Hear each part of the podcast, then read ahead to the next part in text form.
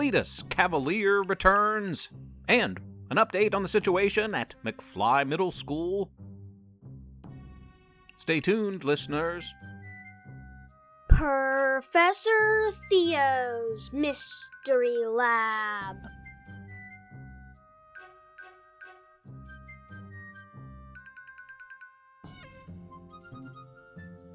You're aware of the situation at nearby McFly. Middle school surrounded by a giant, imposing dust cloud. For a full week, the first week of school, nobody could get in, nobody could get out.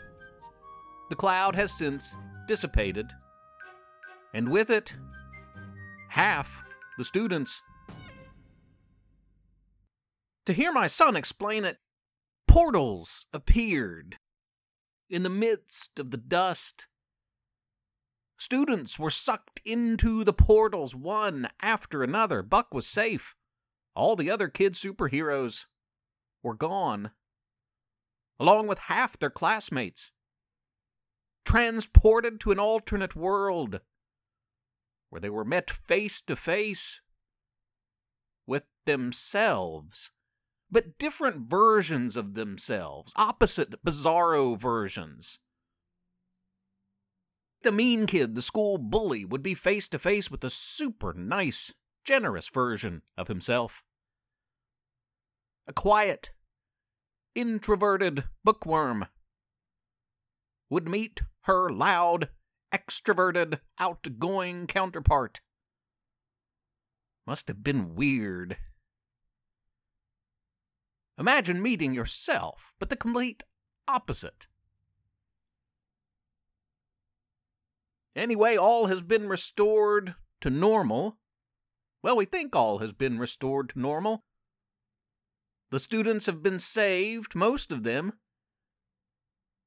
Though in some cases, honestly, Buck isn't quite sure he was able to bring the right version of each student back to McFly Middle School. I mean, it can be hard to tell sometimes. It's really a story he should share, and there's more to it. I have a feeling we're going to be dealing with the repercussions, the consequences of that dust cloud for some time to come. That it revealed hidden secrets about the Pangea stones. Well, that is a story for another day. If you've heard the last three episodes, there's been quite a uh, Halloween focus. I hope you like Halloween because there's plenty of it here on the podcast in September and October. Not today, but this is probably the last non Halloween episode you'll hear for some time. I have stories and poems lined up for part, if not all, upcoming episodes that will run through the rest of this month and in October. But for today, Cletus Cavaliers Space Run, Part 4. An eggs and bacon breakfast before takeoff allowed Cletus a bit of time to size up the crew that would be following him to Asteria. Scowl's band was a dozen, divided equally among three ships. Scowl would lead one group, while Ripper and Cutter each took controls to one of the others. Beautiful names, y'all. Cletus tried to joke, but Scowl was the only one to chuckle, of course. Ripper and Cutter came across as ill tempered, disparaging, unnecessarily mean. They made Scowl seem like Mr. Rogers by comparison.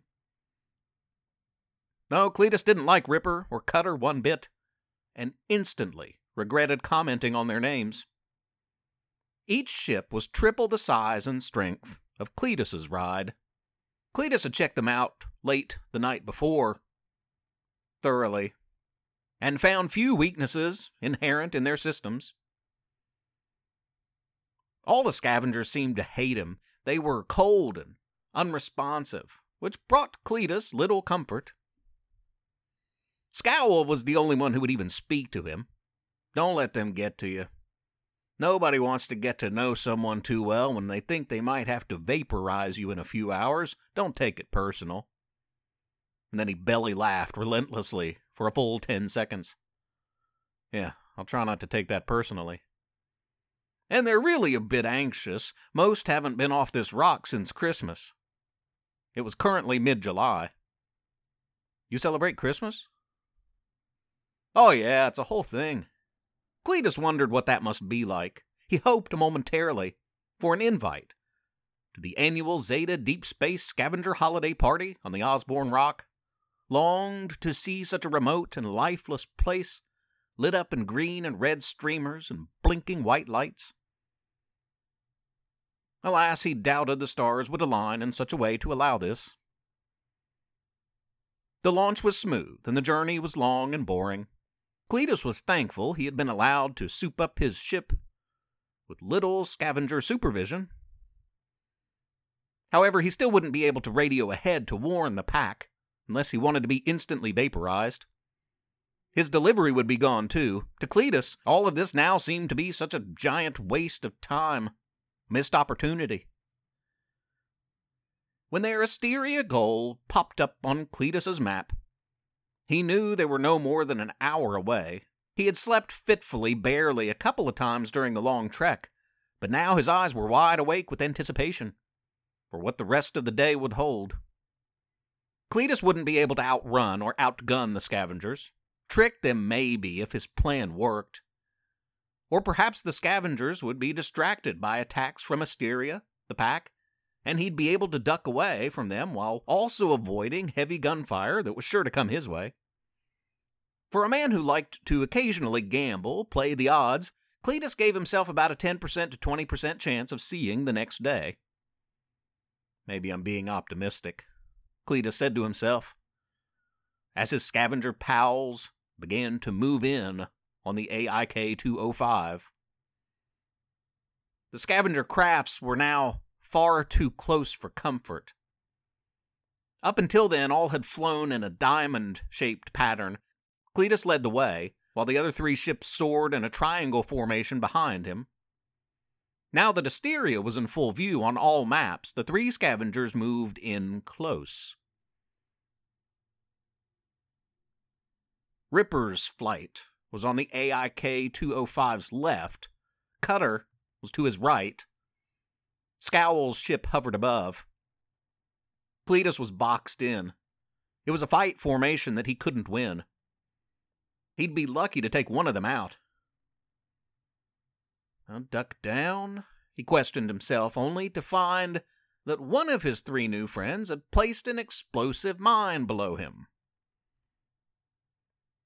Cletus was expertly cornered, save for his rear view, and he couldn't tell if any surprises awaited him back there. Probably a mine back there, too, though it'd be harder to place. Scowl commanded his attention from above. Nothing personal, just business, Odysseus. Scowl the tormentor seemed legitimately distressed as he delivered the news over the communication system Cletus counted six guns to the ship on his left, all pointed directly at him. He took a deep breath, adjusted his seat belt as tightly as it would go, and began to flick switches on the control panel to his right and directly in front of him. Come on. One, two, three. Before the laser fire blared, the cabin was ablaze in red light, and an alarm sounded.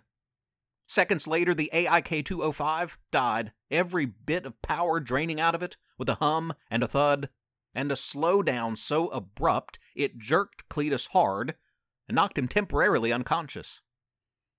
At that exact same moment, the same time the old space bird died hard, the lasers from Ripper's ship blasted hard into the side of Cutter's craft, tearing it to shreds.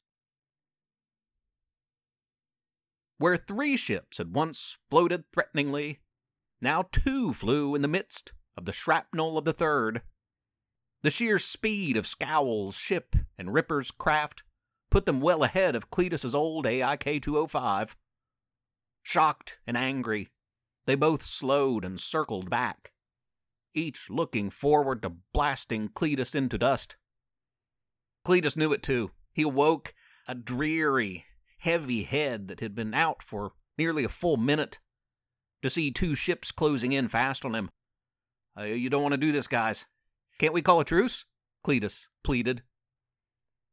Scowl was the first to fire, unaware that Cletus had switched the wiring between his rapid fire space shooter and the ship's eject button. As he pulled the trigger to fire on Cletus, Scowl instead blasted himself out of the ship and into hyperspace, dumbfounded, backdoored. Scowl's ship was barreling toward the AIK 205, though. As Cletus plugged back in the power and steered the small rocket out of the way just in time. Two down, one to go. Cletus's ship was smaller than Ripper's, which allowed for greater agility in space, but Ripper's was faster and stronger. Cletus would only be able to dodge for a while. Eventually, Ripper would overpower him. The two weaved, dodged, and fired at one another in a brutal dogfight the first flight simulator video game had prepared Cletus for. He could only avoid Ripper for so long. Ripper's superior craft gained the upper hand, pinned Cletus's ship below. Cletus braced for a direct hit. The AIK 205 was suddenly jolted. The crash wasn't the ear splitting shriek of lasers tearing into metal that he'd expected. The collision sounded more like something big had rammed into him. You gotta be kidding me. Cletus's outdoor cameras showed a very alive and very angry scowl hanging on to the outside of his spacecraft. You don't know who you're messing with. I will tear you limb from limb and feed you to my pigs. Hey, the comms are close enough to connect again. That's cool. These have much better pickup than mine. Where'd you get yours? Scowl screamed. Fury filled his lungs, but not for long. Cletus propelled his spacecraft full speed ahead, upward, hitting Ripper's rocket hard and smashing Scowl in between the two. Scowl was crushed like a bug against the ship above, and Ripper and crew careened off in the direction opposite Asteria. Cletus's ship was in bad shape. Red lights blared. Cletus worked quickly to find, assess, and fix what ailed the old AIK 205. But then there was not enough time. Within minutes, the ship died. He was a sitting duck, if Ripper could recover and make the turn, there'd be no hope for survival. Little worked on the AIK 205, so Cletus resorted to an old school but highly powerful telescope he had nearly left behind. Uh, when will I ever need this? he had asked himself. And now here we are. The good news was he didn't see Ripper's ship. The bad news was he saw a whole lot more. From one side, Cletus noted an Asteria force, strong pack force, with at least six ships approaching. From another side, what appeared to be a second string of at least three scavenger crafts. We're about to join the party. Both forces were only minutes away. Cletus's stone dead AIK 205 floated perilously in the path of all involved and there was little opportunity for contact, fight, or flight. End of part four. And that's all for this week, listeners. We'll be back next week with more Cletus Cavalier and more Halloween as we celebrate three years of the Professor Theo's Mystery Lab podcast. I hope you'll join us. In the meantime, have a wild and wonderful and weird week. Be good to each other. Be helpers. Professor Theo's Mystery Lab is written and read by Jonathan Joy. And Levi Joy. I'm Rissy Joy, the proud wife and mother of these two. Please rate and review the podcast on iTunes. Spread the word. Tell a friend. If you don't, Professor Theo might blast you into outer space. If he could do that type of thing, I mean. Also, please consider supporting this project by making a small monthly pledge at ProfessorTheo.com. You can email our family at theprofessortheo at gmail.com or tweet at us at Theo underscore mystery. Thanks for listening. Tune in next week.